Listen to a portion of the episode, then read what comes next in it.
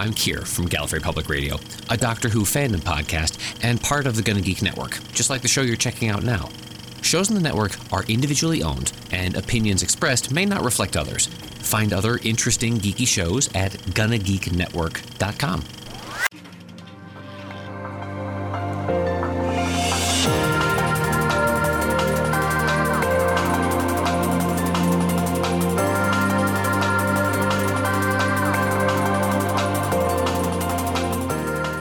Welcome back to On the Bubble podcast. This my name is Josh Liston. You can find everything to do with the show, including links to today's guest, where to find him on the internet, and all of his work at onthebubblepodcast.com. I'm really, really excited today and honoured, really, to be joined by John J. Joex, who is the author of 2012's Why Were They Cancelled? and also 2015 Cancelled Sci Fi TV, 1949 to 2015 the ultimate guide to cancelled science fiction and fantasy TV shows. So, John, you're on today really to give us a pretty high level understanding of ratings, something that I get asked more questions about than I'd like to admit.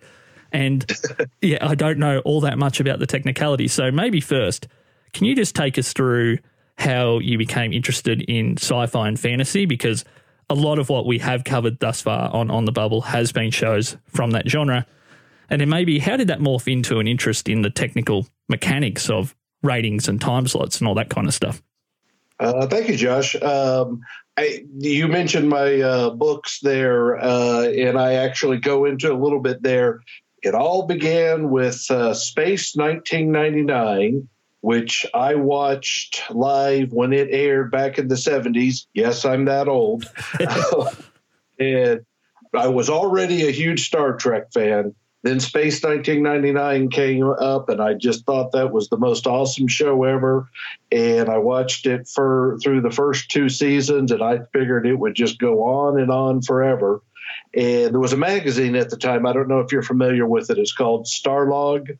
I have heard of it. I'm not familiar with what it is, but I have heard of it it was pretty much the that's where you got your science fiction and uh, fantasy news at that time. There was no internet. There was regular uh, media publications didn't cover it as much.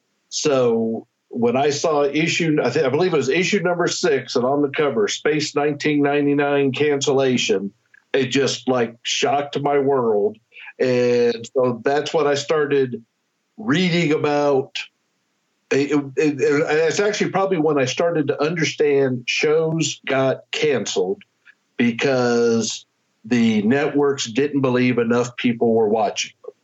And I started to notice in my local newspaper, uh, one day a week, they would have ratings information. It was generally the top 10, and sometimes they would show like the bottom five or the bottom 10 and the science fiction and fantasy shows at that time were always in the bottom. so, uh, and I just became fascinated with it and started reading more about ratings and just started following it from that t- uh, time forward. Just further to how you introduced those stories in the two books, I think it may, from memory, I think it was in Why Were They Cancelled you mentioned that there wasn't really any formal method of learning the technicalities of television ratings. It was a process of week after week after week tracking shows you were interested in versus the ratings in the publications you could get hold of, which I'm assuming you just had to take those as face value that they were reporting those ratings correctly. And there wasn't a lot of editorial around maybe why the ratings were the way they were.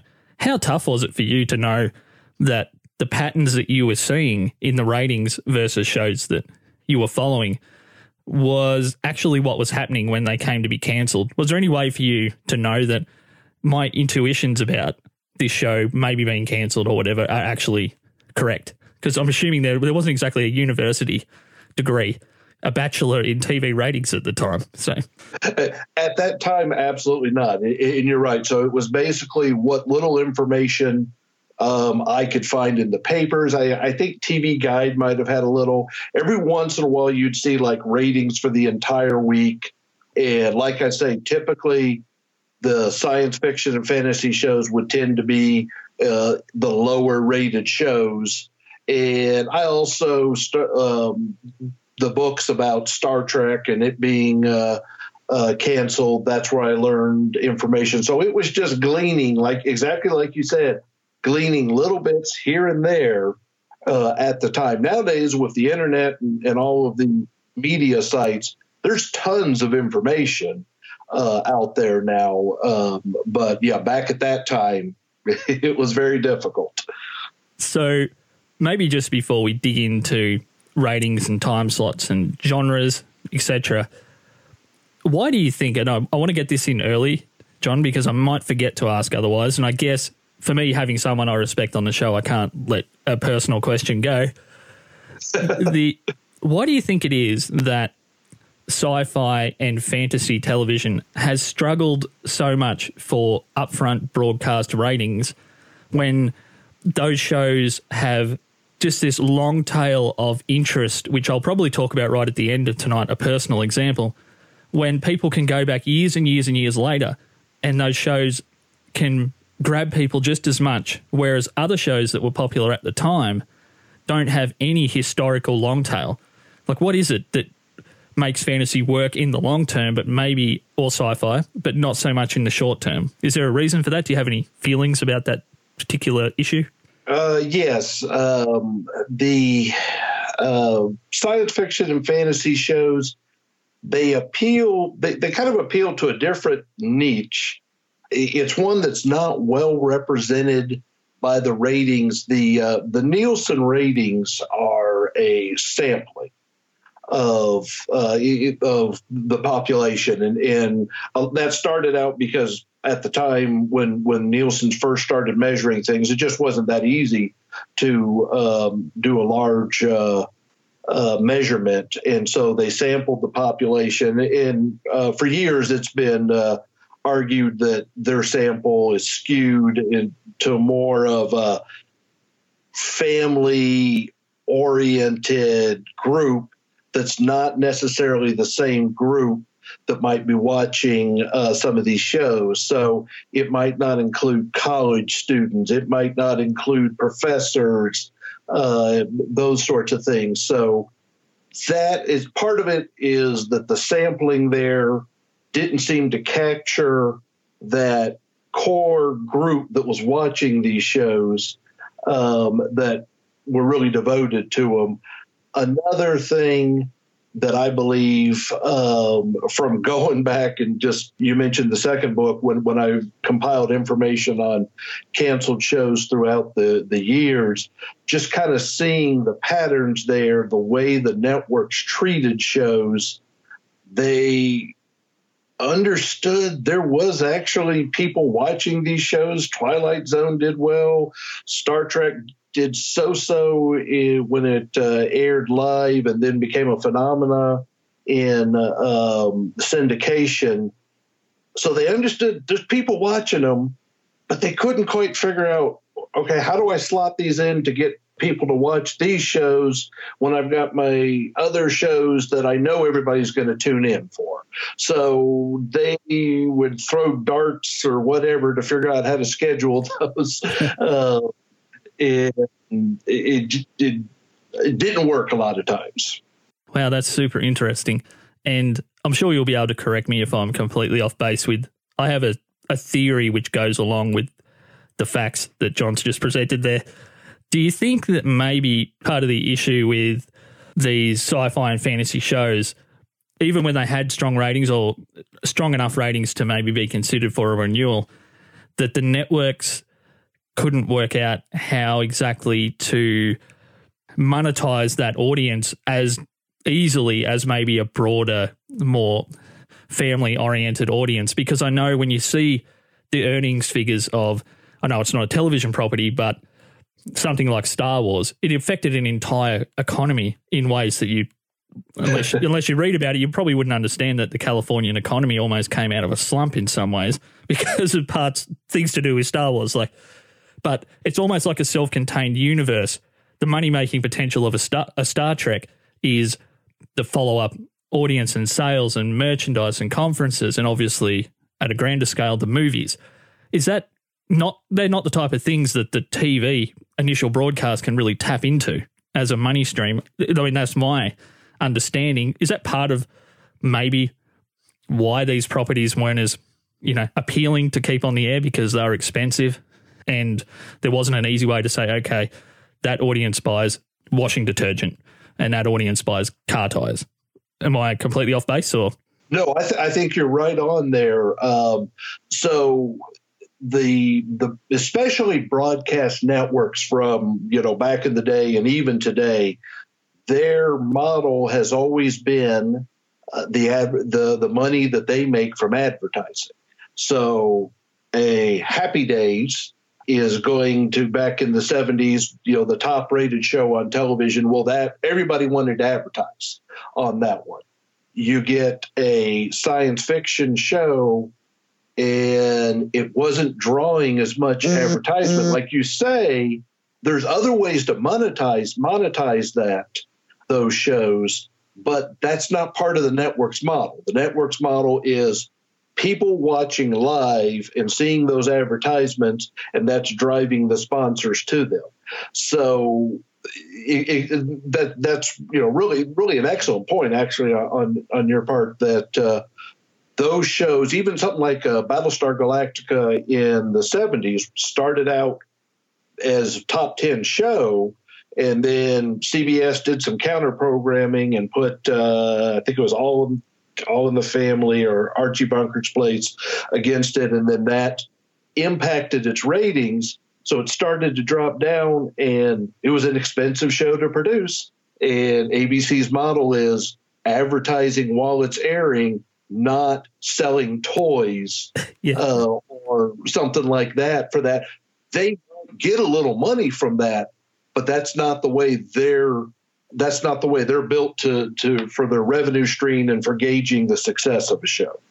Yeah, those are excellent points. So, I guess maybe now, John, if it's okay, if we could move into the more technical side of how, and this is something that I found completely interesting, engrossing about your work was the connections that you made between ratings and time slots particular networks, how they fall in the stack of power in a certain or ratings within a time slot, and also particular genres.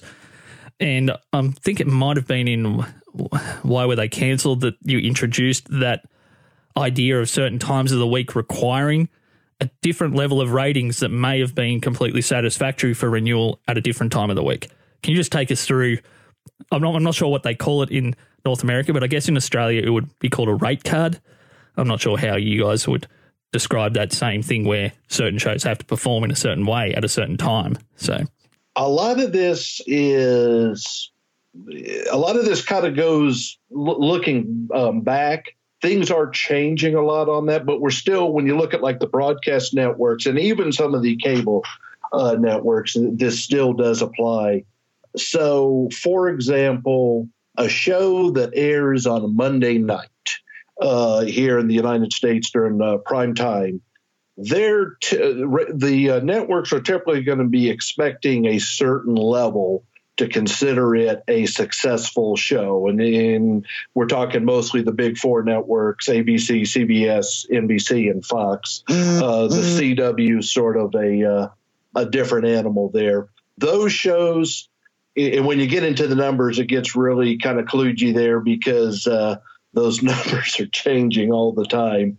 Um, but a Monday, Tuesday, any really Sunday through Thursday, there's a certain expectation. Friday has become a lower viewership night, so shows can do well on that night. Uh, I'm sorry, um, can can have lower numbers on that night and still be considered to be doing well enough to uh, survive. So, for some some examples, right now there's the MacGyver reboot. I don't know if you really consider that sci-fi fantasy. I, have watched a few episodes. It's running around a uh, 0.8, uh, eight tenths of one rating point average uh, this season, and then that's probably going to be fine to get that show re- renewed. But then on Tuesday nights, the uh, the Gifted, which is the Fox series, which is a X Men spinoff. That one's averaging about a 0.6, and it really looks like it might be done. And um, also on Friday night, NBC has uh, the um, Midnight Texas, which was a summer series. Then they moved to the uh, to uh, fall, or, or, yeah, they moved it to uh, fall, and it's on Friday nights. It's only averaging a, a 0.4 rating right now, when it's NBC's lowest show, rated show. And even though it's on a Friday night, and I don't think that one's gonna gonna make it. Yeah. So just for a little clarification, and please stop me and correct me if I'm wrong here, John one ratings point from Nielsen is the equivalent of 1 million viewers. Is that correct? It is a little more than a million. Um, I haven't seen the most recent numbers, so each year they they reassess it, and um, the, the, TV by the numbers used to always publish it, and they, and they, haven't been doing it as much. But yeah, it's one around. Let's just to, just to make it easy, let's call it a million, and that's also one million in the 18 to 49 year old demographic. Um, so that's it's within that range. It's not total viewers. It's with that within that range, which is supposedly the range that uh, most responds to advertising. Which I've always found a little strange because I know a lot more 55 year olds than I do 45 year olds with a lot of money. But we might we might move on from that. The the way ratings work now does that also encompass, I guess, what I've I've heard it called seven day cumes and different things about delayed watching. Does that include any amount of delayed, or is that broadcast numbers now? Is that still just who watched it live, a contemporaneous audience that happened to be watching during the broadcast, or is there other numbers that are filtering into that total? That is pretty much the live. Okay, so the same day is if they watched it that day, so they could have watched it on a DVR that day, that will get included in there. But anything after that day is not included in in that same day number. The number that the uh, broadcast networks still pay most attention to, no matter what they'll tell you. They'll say, "Oh no, no, we look at the delayed viewing. We look at the delayed viewing. Yeah, yeah. The first number you look at is the uh, same day." Yeah, and I guess that might. There's probably a a reason from their side that they might not feel confident that whatever embedded advertising is in the the delayed viewing is actually being viewed at all. Is that why they exactly discount those numbers? Yeah. Right. Guess, because, yeah, from their point of view, I guess that makes sense. Not that I think it makes sense from a higher level question whether a show is good enough and has enough total audience to, you know, be cancelled or not. But I guess they have to think about it. But yeah. So just with just before we move on from ratings, I just wanted to maybe throw another situation out there. And this is for a show that in retrospect, the second season, the end of the second season was quite good, but overall, wasn't the most fantastic show, which was the Shannara Chronicles. And right. I, I think I liked it more because I loved the book so much and the character of Allanon and the character of Eretria were so perfectly cast that I couldn't get over the fact that maybe the show itself wasn't that great because they were just it's like someone plucked those two characters out of the book and put them on the screen in how I'd imagined them Allanon was not at all how I imagined him, but I agree. He did the the, um, the guy who did him did a great job on that show. Yeah, I mean, Allanon's described in the books. I know we're going on a small tangent, but he's described as a, a very thin, seven foot tall man with a very deep voice. It's probably pretty hard to find that human being out there that can actually act. Oh, and, yeah, so, so yeah, Manu Bennett did a very intense. And then by the end of the season, he was playing the two main characters almost simultaneously, which was also great. But yeah, so maybe I'm a, maybe my impression of the show is a little bit slanted because I I love the the source material, but that started on one network, which was MTV, and I think right. they might even been getting a 1.2 at one point when it first came. I know that the ratings weren't abysmal, but they right. I mean they, they probably weren't world beaters. But then it got moved to Spike TV And also, there was no transitional advertising. And then when it landed on Spike, I don't think that there was any backup advertising to say, hey, in case you didn't realize, we did move. the show dropped, I think, down to nearly, I think it was a 0.25 or 0.26 within the first few episodes of season two and never really recovered. Like, what, what responsibility did networks have for making what, in retrospect, seemed like a really poor decision? Like, if you're taking a show and then you're moving it to an unfavorable time slot on a different network altogether, is there any onus on the network to actually make that? To us, it seems so sensible that if you're going to move a property, not to just a different time of the week, but to a different place altogether, that maybe some transitional promotion might have helped? Or are we just expecting too much of these executives?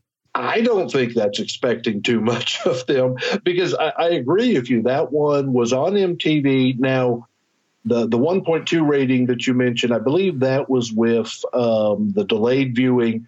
the The live ratings weren't as good for that one, but that show, uh, as I recall, uh, grew by um, 100 to 200 percent when you when you brought in the um, the delayed viewing, uh, and, and, it appealed to a younger audience, and, and that's typically the way you see it.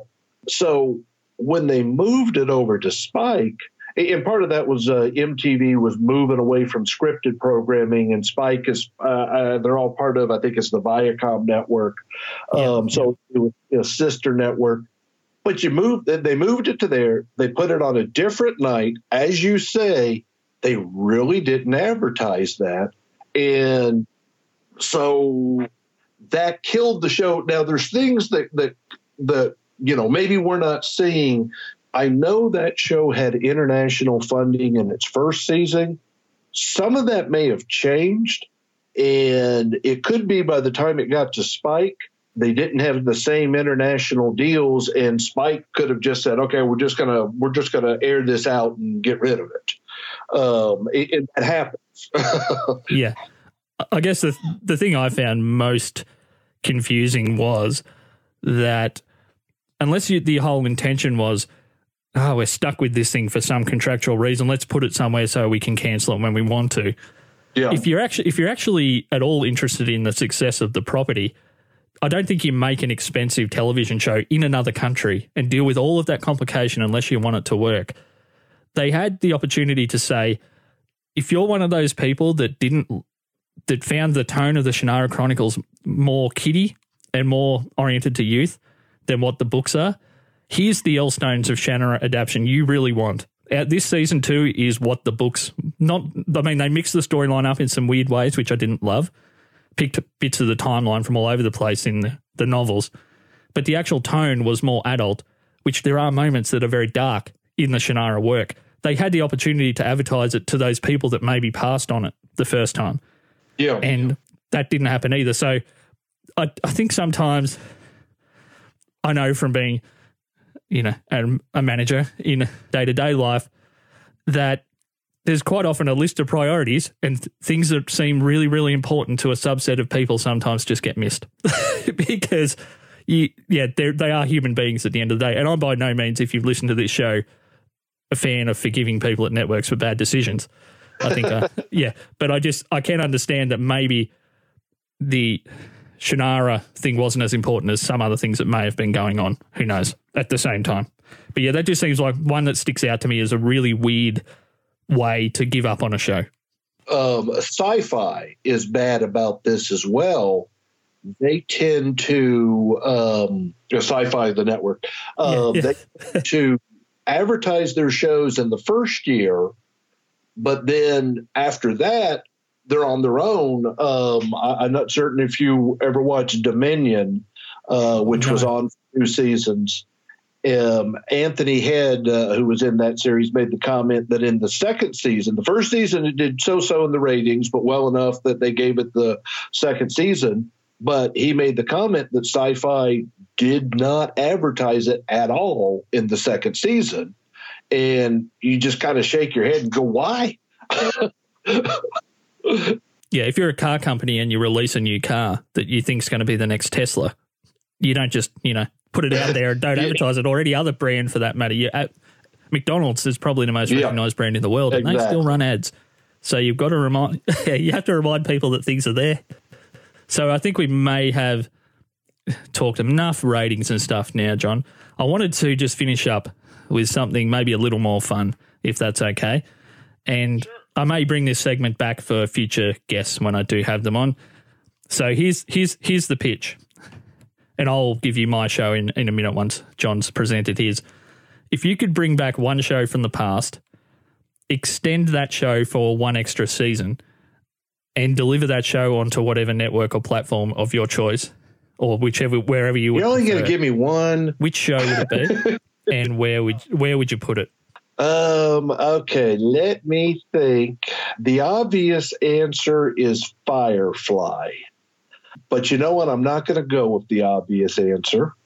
I'm going to go with a past favorite, and that would be it, it would be one that you could actually uh, bring back uh, as a reboot now. That I'm going to go with Max Headroom from the 80s great show. It was over the top, subversive, funny, dark at the same time. It ran for two seasons, two short seasons on ABC, another one that was killed by the network.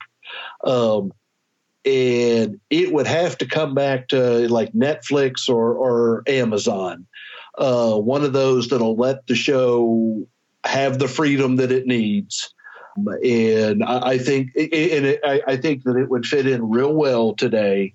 And um, yeah, that that's that would be a good one that to that I would suggest bringing back. And that's a good one. Um, my elder brothers have talked to me about that show. I'm not sure how back in the 80s, because they're quite a bit older than me, I'm not sure how they got hold of Max Headroom, and Yeah. I'm not sure how they even saw it when I'm not sure if it was even broadcasted down here. It might have been on VHS or something at the time that their friend sent over from the US. But I guess for me, and this is going to come as no surprise to anyone who's listened to the show, mine Yes. would be the Sarah Connor Chronicles. And it's not just because, other than Firefly and Battlestar Galactica, it's a top three favorite show ever for me.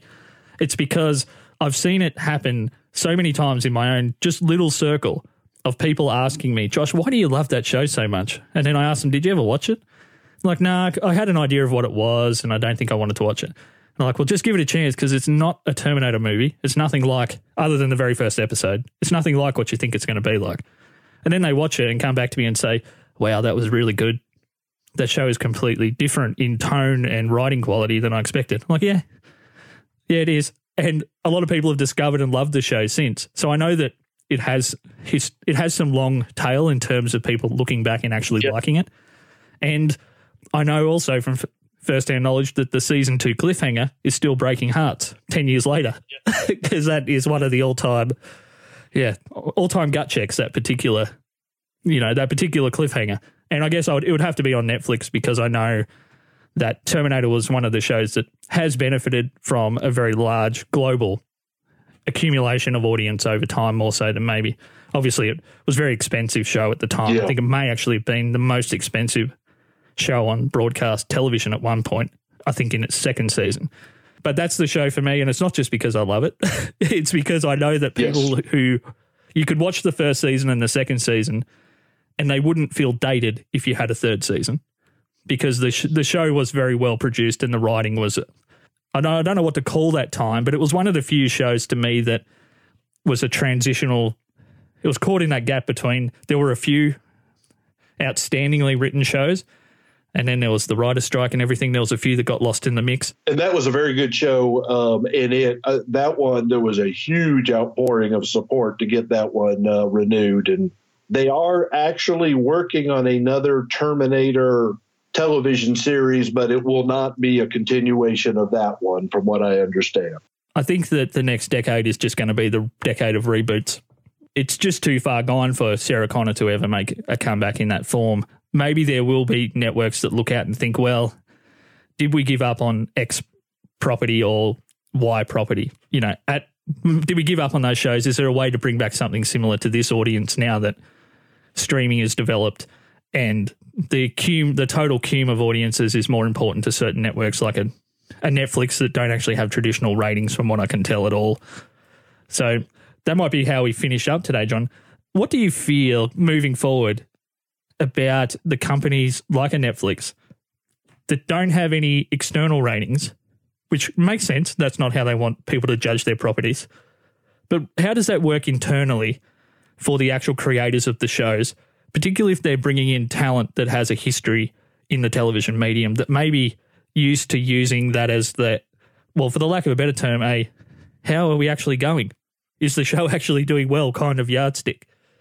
I think it is it's a good direction because the streaming services for the most part seem to be supporting their shows and giving them usually at least two seasons. Now, we do have the issue with Netflix just recently starting to cancel off their Marvel shows, but that's a little different situation with Disney moving to its own streaming service and all of that sort of thing. So, I guess with not having to to worry about the traditional ratings, and I think this also works really good for science fiction shows because, as we know, the audience doesn't always watch live. The, the audience that watch science fiction tends to want to watch when they want to watch. So, okay, if they didn't watch it, you know, when it was first released, but if they watched it within that first week, then Netflix sees that. They see, okay, yeah, the people are watching this sort of thing. And so the you talk about the creative talent, I think they feel they have a little bit more freedom, a little bit less pressure uh, in you know, I'm I'm saying this not knowing apps. I haven't been working on any of these shows, but from you know what I've read, they don't have the pressure of the network looking over them with the you know with the ratings numbers saying, "Hey, these aren't where they should be." The the streaming services are definitely the future and I think it's a much better place for science fiction and fantasy shows to be on um, because I think they'll perform better there. Yeah, and maybe just lastly, do you think maybe not the greatest example once again, but do you think with a show like Shannara, for example, that has a book heritage, which I think that book series, I know it's well into the tens of millions, and I know that Terry Brooks has sold about 50 million books or thereabouts. So he's a prolific author. Those are big, big numbers. And not all of those are the Shannara story, but a lot of them yeah. were. Do you think that it's more important for a show like that maybe to be born within a Netflix than to be redistributed by Netflix? Uh, yeah. Because the, glo- the, the, the global reach of Netflix, I mean, that show was the massive banner up the top of my Netflix for several weeks, which is what it made me eventually start to click on it and watch yeah. it. But do you think that for a show to maybe a show that doesn't a genre that doesn't do that well with broadcast, is it better for them to kind of germinate within the streaming service originally. I definitely, definitely think that that's the better place uh, for a lot of these. And uh, well, we've already we already saw Amazon saved uh, The Expanse, um, Netflix saved Lucifer. Um, so I'm thinking that uh, we're just seeing that those are just being a better home for those. And like you say, they start out there, they're going to get better promotion from them as well. So, not that it would happen, but if Amazon, for any reason, took The Expanse on, which I think is a fantastic show, it took me a very long time to get into it. I'm not sure why that is. I didn't like it for about four or five episodes, but now I really yeah. like it. That's probably a, a whole nother conversation for a different day. but if they if they drop the ball and don't let people know that it's on there, then that's not going to be great for the show, regardless of whether it's been saved and has a big budget. Amazon still have to tell people that show that we saved, it's here. Yeah. The maybe arguably the best pure sci-fi since Battlestar Galactica. I mean, that's probably up in the air. Some people say it's maybe the greatest sci-fi ever. I think I heard a podcast with Geeks Galaxy where the host was saying that. I think you were a guest on there. Yes, yes, yes. That is, yeah. So there's a lot of heritage. There's already value to the heritage of that show because of the source material. And apparently the show's done a fantastic job of being great within its own right. But yeah, Amazon still have to do the right thing and promote it once it's done. Exactly. Righto, John. Well, did you want to just let everybody know where they can find you on the internet? You have a couple of great websites, so maybe just choose whichever one you think appeals most to the on the bubble audience, and just let us know how people can maybe reach out and have a conversation with you if they need to or want to. Um, you can find me on canceledsyfy.com, and that's where I track the ratings and um, give my assessment of how shows are doing. I'm also on Twitter, canceled sci-fi at canceled sci-fi, and I'm also on Facebook, uh, canceled sci-fi. And you can reach out to me there, uh, any of those places, and always happy to talk uh, talk about shows past, present, future, give you my thoughts on them, and I'll ramble on and on if you let me. Excellent. Well, I'm exactly the same, so maybe that's why we've had such a good conversation today. Yes, a couple of ramblers. so, did you just want to leave us, John, with one show that you're particularly passionate about saving right at the moment? Uh, Daredevil. Daredevil. I'd really like to see that one. Um, e- either one more season of Daredevil um, or if they did a second season of the Defenders to bring all the characters together, because it pretty much looks like Jessica Jones and, and the Punisher will be gone after their upcoming season. So they need to do something, one more season to kind of give it a good send off for that whole series that Netflix has been doing. Yeah, agreed. It's it's very different canceling one show than canceling a small universe. Yes. Thanks, John, once again. It's been a real pleasure. As a fan of the books, I've read them several times and I go to them regularly. So I'm really hoping you're okay with how often I attribute things to you from this show because honestly, there's parts of On the Bubble that probably wouldn't be what they are as far as the credibility level if it wasn't for your work. Uh, you getting the word out about my site and, and about the books. Really appreciate that.